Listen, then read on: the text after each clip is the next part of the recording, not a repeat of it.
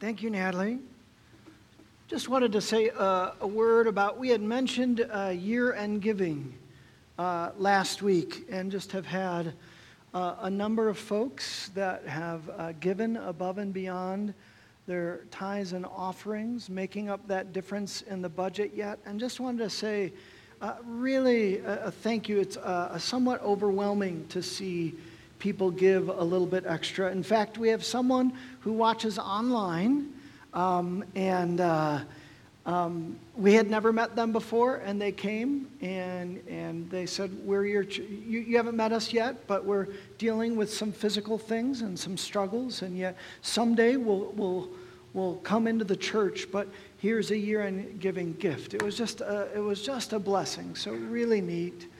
And then I'll say just a word also about. Uh, the, the Reader's Sunday. I'm excited about that. When, when David Pelser and Jedediah brought that up, I thought, yes, there's, there's just a power in the Word of God, just in it being read. And it just sinks deep into your bones. Sometimes I'm just thankful that I'm just reading the Word because if you get nothing else, at least you've just heard the Word read. So I think come with that posture. I think it will be neat uh, participating in the, in the prayer vigil and, and doing that, even if it's a short time. If you've never done it, we'll, we'll provide some prompts, but do that and then come uh, next Sunday to the prayer vigil and then come just to let kind of let us soak in the Word of God. Does that sound fun? Yeah. All right. So most of us had a good Christmas, but there's many of us that Christmas is a hard time. We, we have a whole category that the, did you know that the church has come up with? Blue Christmas. Elvis Presley sang about it first, right? And then there's actually traditions in uh, uh, different Christian traditions that they will have a blue Sunday service. Has anyone ever been to a blue Sunday service by chance? It's usually uh, winter, winter solstice, the longest day in the, uh, in the year, December 21st, oftentimes, and they'll have a Blue Sunday, just providing space for angst, for struggle, for discontent. And I know that for many of us, we grew up with, with uh, Christmases that were, were kind of that quintessential Christmas of family and faith and celebration and fun. But for many of us, now there's empty places at the table. And, and we have to wrestle through and, and saying goodbye and how we carry that loss and that difficulty and that pain along with the, the celebration, the mystery, the miracle, the majesty of Christmas. Sometimes that can be a little bit different and difficult to figure out how we do that. In our final chapter here in Philippians, Paul makes this pretty amazing statement. He says, I've learned the secret of contentment. Like, that's kind of a big statement, right? Like, he says, in any situation, now this is someone who had been beaten for the gospel. This, this was someone bit by a snake. He'd been, uh, right, almost dead several times, flogged. He's in prison now. And he makes, and we can all, it's part of human nature, we can all relate to struggle and discontent and angst. And then Paul says, I've learned the secret of being content in every circumstance. That's pretty significant, right? We should, like, what's the secret? What's the remedy? How, even in, in every circumstance, no matter how difficult, Paul is saying, what is that secret remedy? Now, I have a confession to make when I was a young college pastor, my first year, graduated from college. I'm serving on a college pastor setting in, um, in Illinois, and I led a Bible study on Philippians. with a bunch of students, and we walked through the amazing book of Philippians and we'd wrestled through it. And we got to this final chapter, and we got to Paul saying, I've learned the secret of contentment. And we couldn't figure out what his secret was. He wrote it in such a way that we're like, mm, and, and, we, we discussed it. I asked questions. I kind of said, hey, I, I, am leading this thing, but I don't really get it. So, and we, and I remember walking away with a profound sense of being discontent about that final Bible study, right? And so it's my desire that however many years, what, 25 years later,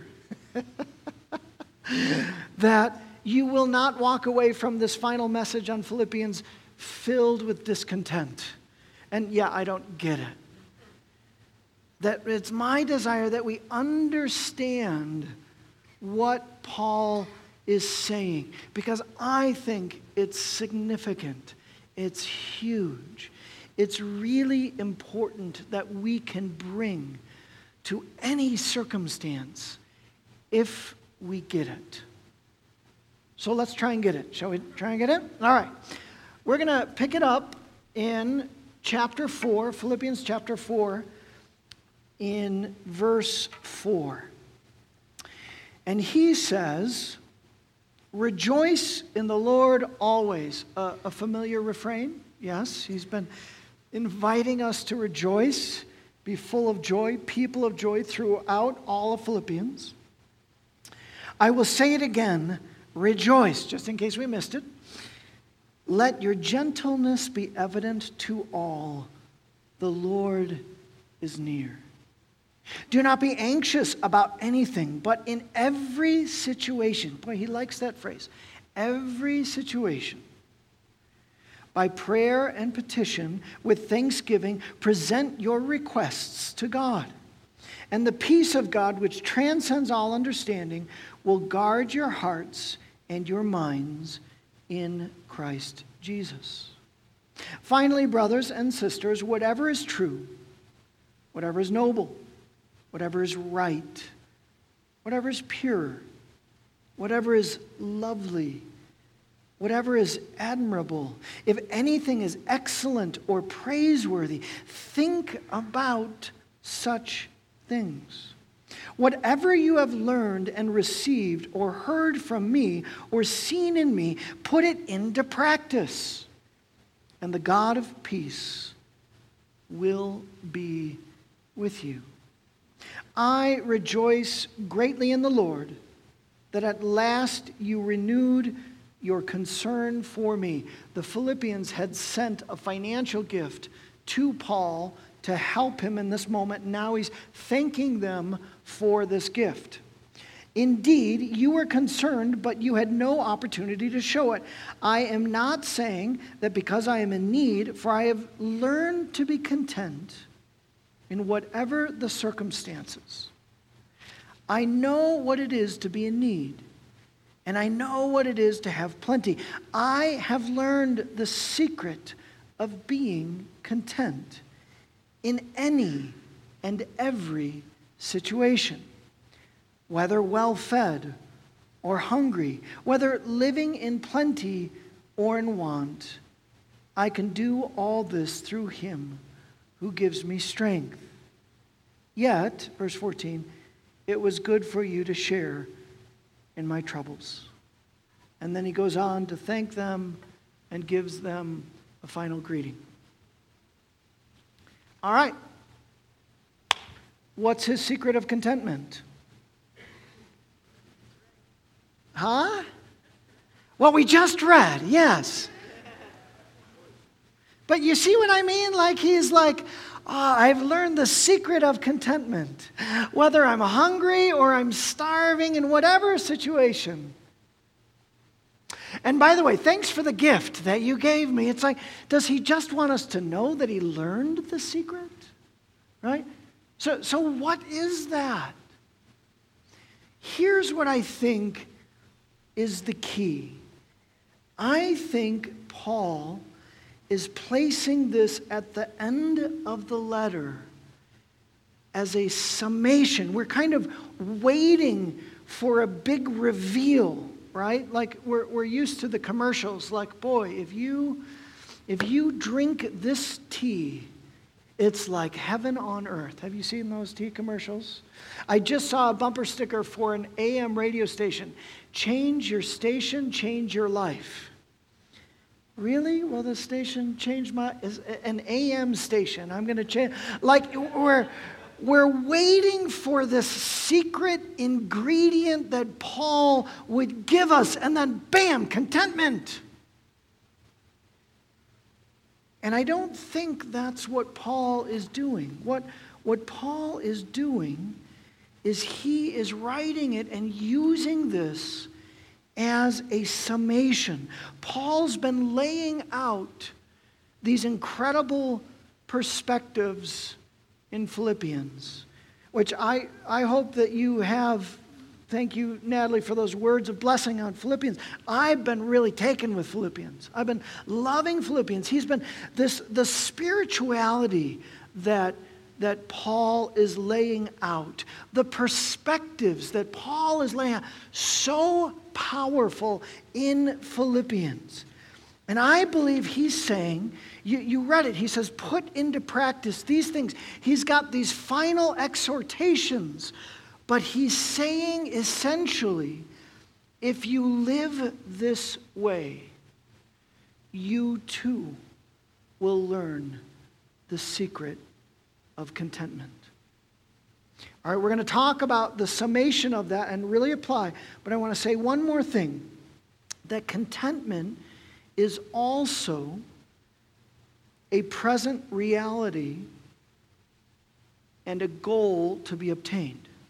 All right, hold on to this idea. All right, Paul, uh, Paul is saying, "What is more, I consider." This is in verse eight. I can. This is uh, chapter three. I want us to back up for just a moment into chapter 3. And remember, chapter 3, that was Jedediah's message on trash. And he's saying, compared to this goal of life, everything is trash. And that goal of life we find in verse 8. It says, What is more, I consider everything a loss because of the surpassing worth of knowing Christ Jesus, my Lord. Of knowing Christ Jesus, my Lord. Foundational to the secret of contentment is that we would have a similar life goal as Paul. And I would believe that we are not going to have that contentment unless we recognize this life goal. And he says, again, I consider all things lost, um, uh, uh, lost because of the surpassing worth of knowing Christ. So, foundational to contentment is union with Christ or knowing Christ. Yes? All right, if you're, if you're still, we'll, we'll, we'll work on it. All right, now, union with Christ in Paul's perspective is both a present reality for him and something to be achieved going to be really important. A present reality, Paul is experiencing a present reality, and at the same time, he would say, I haven't accomplished the goal. What, reread chapter 3. He's going to say, I, have not arrived there. I know Christ. This is awesome. This is incredible. Union with Christ. I would love to be with him. Remember chapter 2? And then he goes, or chapter 1, and then he goes, and yet don't think I've, I've arrived there. There's this journey, there's this pressing in.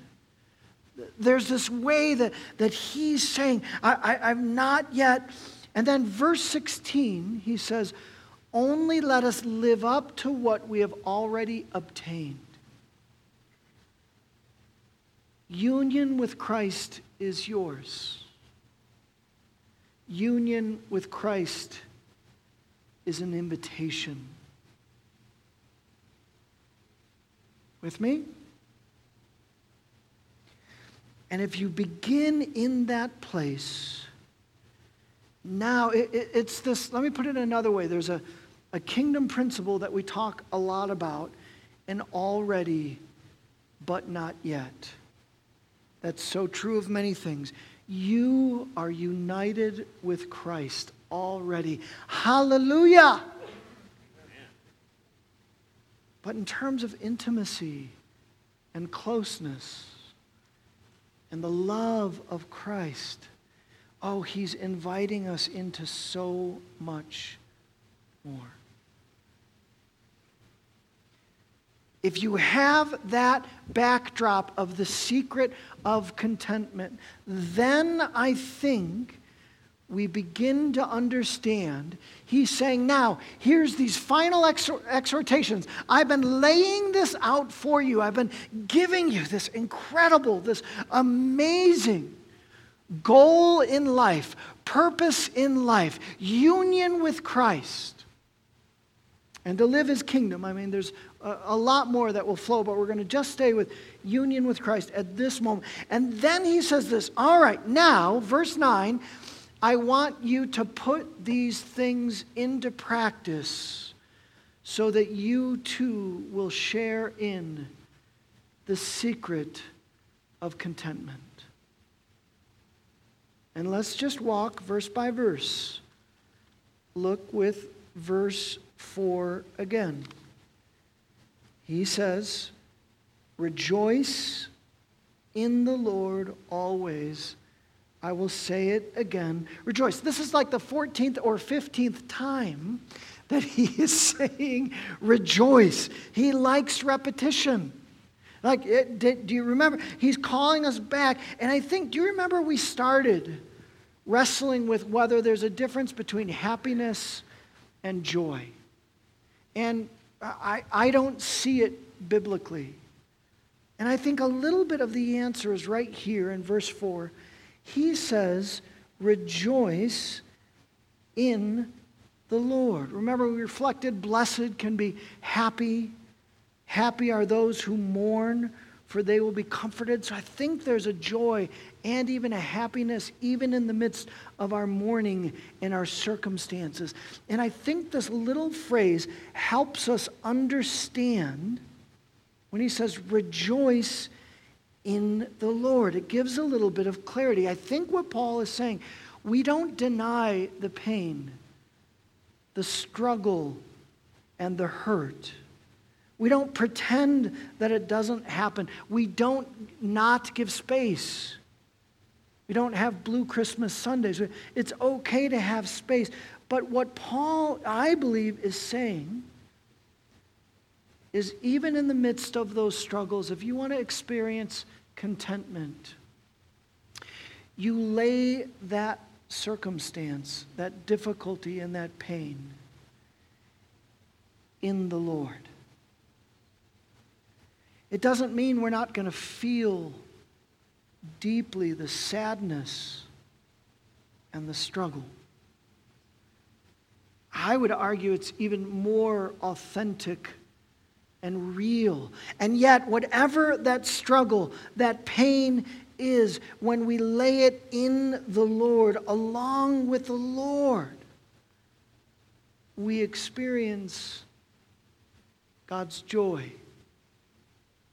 Dear, I say, even happiness in the Lord, in the midst, right next to, alongside the pain. You know, another letter, Second Corinthians Paul said this that he was struggling, he was, he was being um, persecuted to such a degree.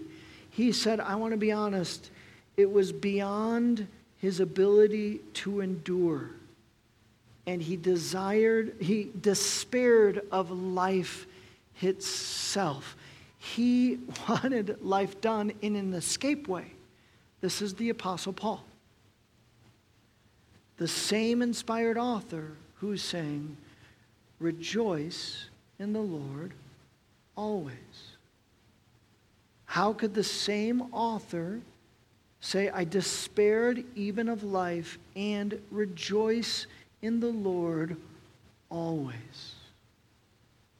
I would say, as we practice laying our circumstances in the Lord, we discover a little bit about contentment, joy, and happiness. I give you uh, just a few things. At, at the the deepest part of my personal struggle in life, which would have been about 15 years ago. Just this immense sadness that I can relate to the despair, despairing even of life.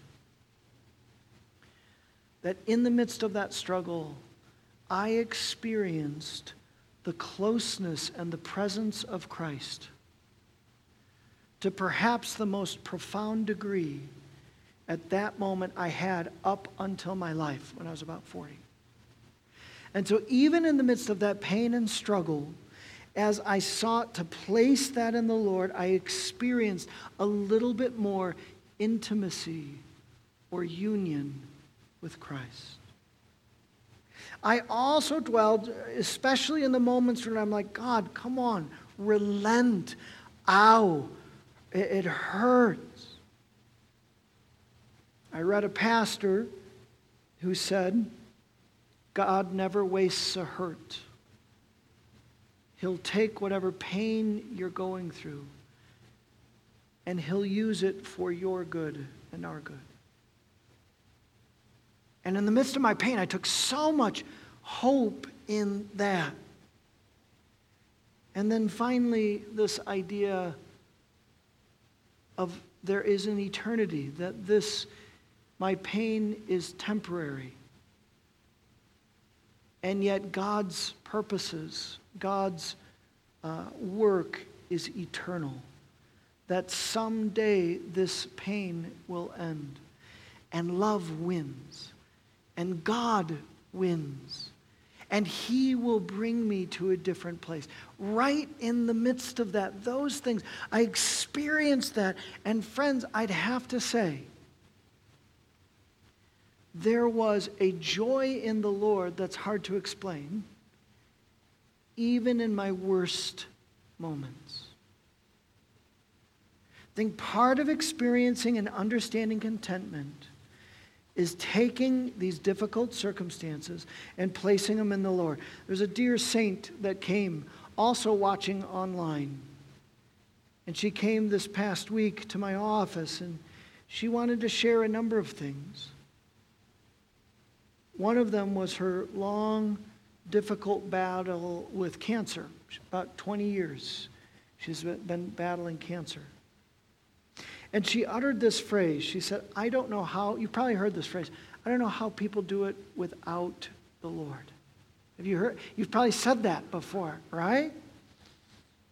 What Paul is saying is that God's God will use this circumstance. And, and the pain that you are in in this present moment is not all there is to life. The, pain that we're in, the loss that we're in, that God is at work. God will meet you. God will restore. Believe that. Don't go through your pain without Jesus. Right? That's left for the world. That's why we need to sh- go tell it on the mountains because Jesus meets us in that pain that no one else and nothing else in the world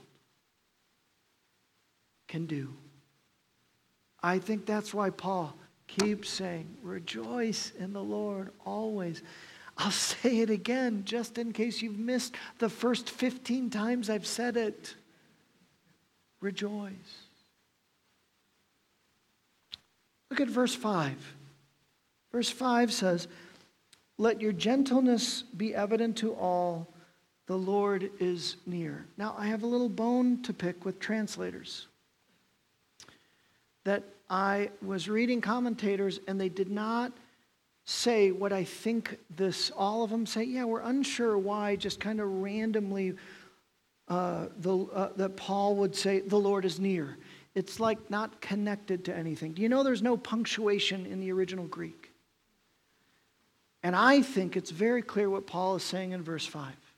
I think it's part of learning contentment. I think take out the period in that verse and put in a comma. All right?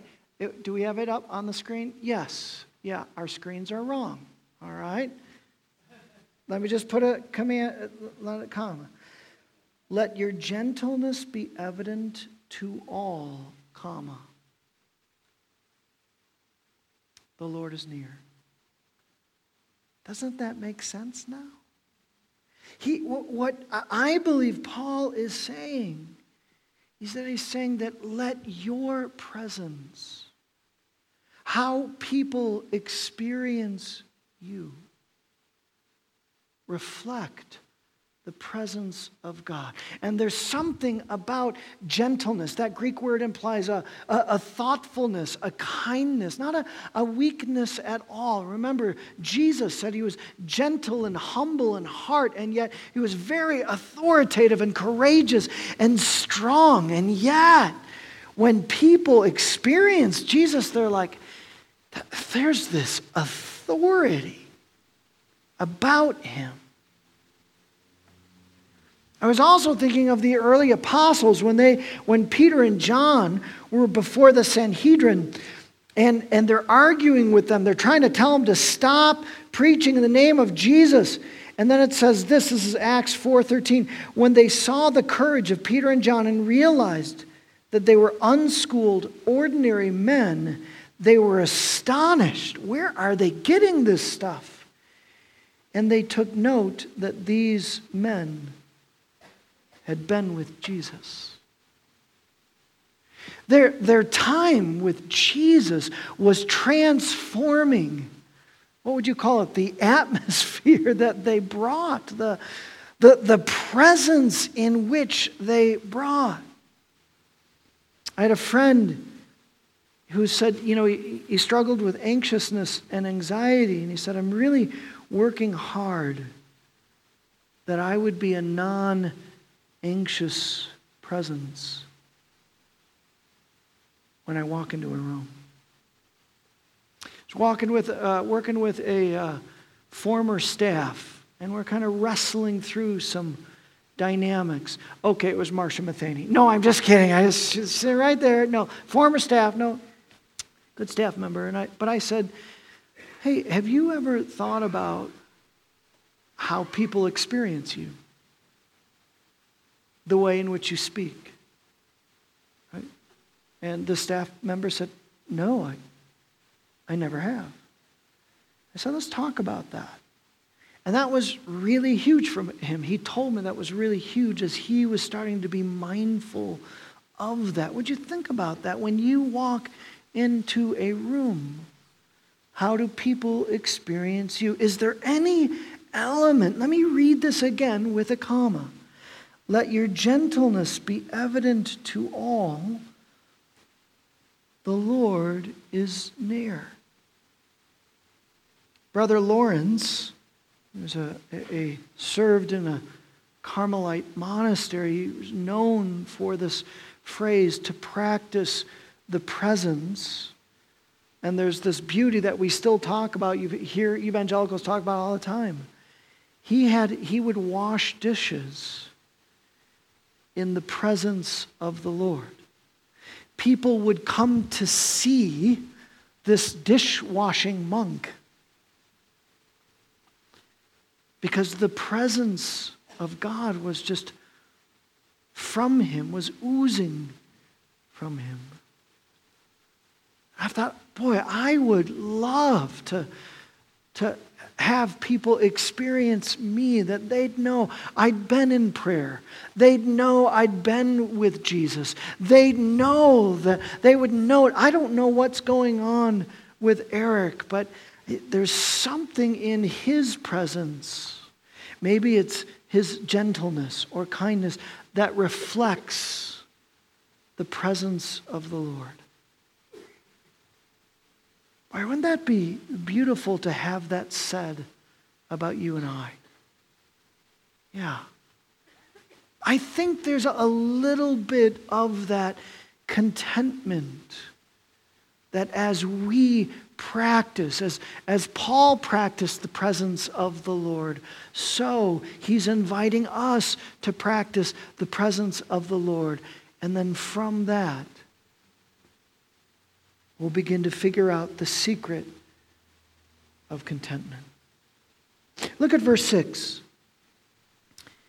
Do not be anxious about anything, but in every situation, by prayer and petition, with thanksgiving, present your requests to God. Right there, we see this very intentional association that Paul makes between prayer praying with thanksgiving and our anxiety levels and our stress levels and our discontent level. What Paul is saying, there is a there is this divine association, and so he's inviting us into a divine exchange that we would exchange our anxious thoughts with His transcendent peace. And really, the only way I know to do that is through prayer with thanksgiving. I'm going to read six again and then move on to seven so you hear the promise. Do not be anxious about anything, but in every situation, by prayer and petition, with thanksgiving, present your request to God. And here's a promise. Paul is saying, this is what happens. It's spiritual, it's God, but this is what happens. And the peace of God which transcends all understanding, will guard your hearts and your minds in Christ Jesus. Do you think that has a little bit of something to do with the secret of contentment? Absolutely. I love how he uses the word guard. Right? He's saying, here's the promise. Yet The transcendent peace of God will guard your heart and your mind. I was thinking of uh, Cambria's favorite movie is The Blind Side, which is based off a true story, one of her favorite movies. Michael Oher is that, you know, he, well, he doesn't still play for uh, Baltimore Ravens, but he was a, a tackler or a guard. Have you guys, some of you have seen The Blind Side? Yeah? It's based on a true story. And so he's doing terrible. Like he's this huge, massive guy, and they're practicing on a high school football field, and he's doing terrible. And uh, the coach says, Well, at least it'll be good coming off the bus. They'll be really intimidated until they realize he's a marshmallow. Right? So he's just, he's not doing it well at all. And then um, his adopted mom uh, comes, walks on the practice field. Sandra Bullock, she did so well. And he's like, Hey, what's going on? We're, we're practicing. She's like, You can thank me later. And she says, Michael, You've protected me and your EJ, you, you know, her son. You've protected us. Now he, she brings over the quarterback. This is me. Protect me. Brings over the running back. This is EJ, the son. Protect him. You got it? And he's like, Yeah. And she walks back to the bleachers. She's like, EJ, get, the, get ready. And he just dominates. He protects, he guards, right? He doesn't let anyone get, he throws these little things aside. I think the transcendent peace of God is a little bit like Michael Oher. Like he is going to throw those circumstances to the side. Paul is saying, do the divine exchange, press into it, pray with thanksgiving. Don't just, you can control your anxiety levels. Here is this incredible resource that's been given to us. Would you take those anxious moments, those difficulties, and lay them before the Lord? do the divine exchange. I've realized that this works. That I can pray and lay it and feel God's trans, his presence fill me and so forth. And I've also realized that a half hour later, I can go right back into anxiety. You know what I'm talking about, right, Susie? Yeah? Right? So, does it mean it didn't work? No. What do I do? The divine exchange again. I think that's in part why Paul says, pray continually, right? We take this and we, we pray that we lay that we, we go for a walk and allow God to give us that perspective. Okay, the, that divine exchange. Verse 8. Finally, brothers and sisters, whatever is true, whatever is noble, whatever is right, whatever is pure, whatever is lovely, whatever is admirable, if anything is excellent and praiseworthy, think about such things.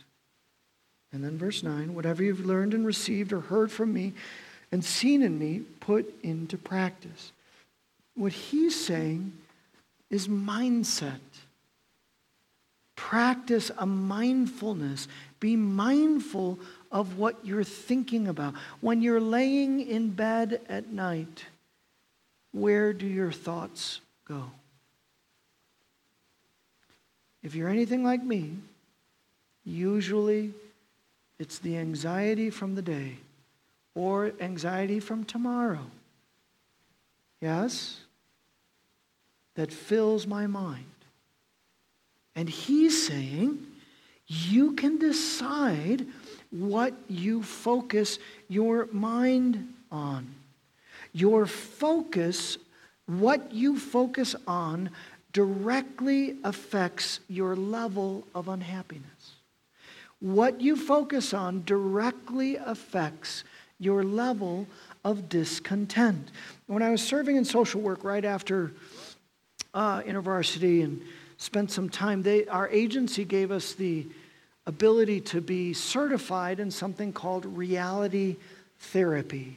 It was a very practical therapy that we they recommended using, especially for high school students, young adults. It was very um, uh, a Freudian Freudian psychoanalysis individual created this. He he spent all this time in psychoanalysis. He's like, I'm not sure this is working.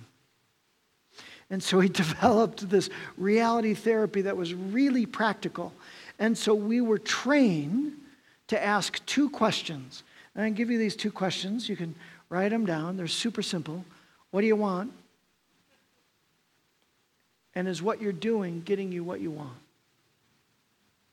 That was the center of when I so I'd be in high school uh, in high schools and I counsel high school students and I'd share, what do you want? And what are you doing to get what you want? Oh, that's not working? Then why are you still doing that? Is there something that we could come up with in a different way to get that done? Now, what I noticed oftentimes was emotions, they can be really good. We can, we can hear God through some of our emotions, but they can also wrap us up and get us off path. And reality therapy had something called a therapy car, a behavioral car. And I would, would have had a, a picture, but it's the day after Christmas, so I didn't have time to get it. But imagine a car, and the front wheels are your thoughts and your decisions, your actions and the back wheels are your emotions and your body or your physiology, right? We can't always control, most of the time we can't, our emotions and our physiology, right? But the goal is is that we would have a front wheel drive car. That we can decide what we think about that we can pause and weigh decisions. We don't have to just make decisions. We can be filled with angst and depression and sadness, and we have almost sometimes there's just no control of our emotions, right? But as we drive the car that's front wheel with our thoughts and our decisions, our emotions, and oftentimes our physiology, right? Struggling with a, uh, an ulcer. We go for a walk and get some of those endorphins, that has a difference. We drive with what we think about and our decision making. I remember going through reality therapy and thinking of this car, and I thought of verse 9. I said, I wonder if Paul was certified in reality therapy. He's saying you can decide what you think about. You can, uh, you know, I'll confess, I still, when I'm anxious about something, you know what I'm doing? Oh, I'm mulling it over in my mind, and there's all these different elements of anxiety that fill my mind, right? And I, ju- I'll, I can spend hours just going over and mulling over, and I am not content in every situation. I'm filled with anxiety. And yet, I begin to focus my mind and begin to think about other things, sometimes completely related, uh, or, or related and sometimes completely unrelated. Now, oftentimes, I'll return to that anxious thought, but with a different perspective. You tracking with me? Would you think about this? Let me read this verse again. I love this verse. Whatever's true, what is ever is right, whatever is pure, whatever is lovely, whatever is admirable, if anything is excellent or praiseworthy, think about such things. I, I don't think Paul was necessarily saying just think about church stuff and Jesus stuff. Like he's saying that, boy, when you see a nobility in this world, when you see a purity in the world, Christmas lights, Christmas music, our Christmas Eve service. Kendra and I were sharing about the Christmas Eve service, and there are just conversations I had with different people, and I prayed with different people on Christmas Eve. And those were just beautiful moments. Those were grace filled moments. This mo- morning, uh, Luke and I drove together and we're driving down Woodmen and we looked at Pikes Peak again. There's mountains over that. We're just, again, like Luke is like, that does not look real. It's a postcard. I'm like, yeah, like, God, it's glorious. Like, who is God that He created that? How incredible. And I'm convinced, friends, when you, when you send, spend some time thinking about something noble or, grace filled or, or just beauty, God is such a God of beauty, and then you take that and you bring that perspective to whatever hardship you're struggling, it's going to change your perspective, yes? Well, the God who created Pikes Peak, certainly he can handle this relationship that I'm wrestling. you mean this great and awesome God who is the creator of heaven and earth? Like he cares about this pain in my heart? He knows me? Oh, that's the purpose. Knowing Christ and union with Him. You see, friends, I think that Paul is laying out a particular spirituality in the book of Philippians. And we've just touched on some this morning. I'm excited that we have Reader Sunday next week, right? We even talk about humility, and that's been a huge part. He's laying out this spirituality, he's laying out this way of living. He's saying, friends, when you do it like this, boy, you'll get the secret of contentment. Let me ask you, we're, we're about to go into the new year. So if you think about practice rejoicing in the Lord, right, where you're placing circumstances in the Lord, and in good times, you're rejoicing in the Lord. If you think about practicing the presence of God, right, that your, let your gentle, gentleness reveal the Lord is near. Practice praying with thanksgiving, so doing that divine exchange. And practicing this mindfulness, this focus of your thoughts. If you chose one of those to say, in the new year, I'm going to really focus on this one, what would it be?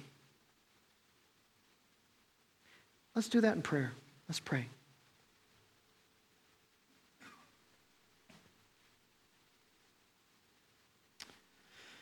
So, Holy Spirit, we are so thankful for the power of your word. Lord, that you don't leave us, Lord, to uh, remain uh, in our discontent, in our sadness. But Lord, you give us these resources. Lord, would you help us to practice rejoicing in you, Lord? Would you help us to practice your presence, presence of the sacred moment? Practice praying with thanksgiving and that divine exchange. Practice mindfulness. Just between you and the Lord, would you ask him what would be the one that he would invite you to focus on?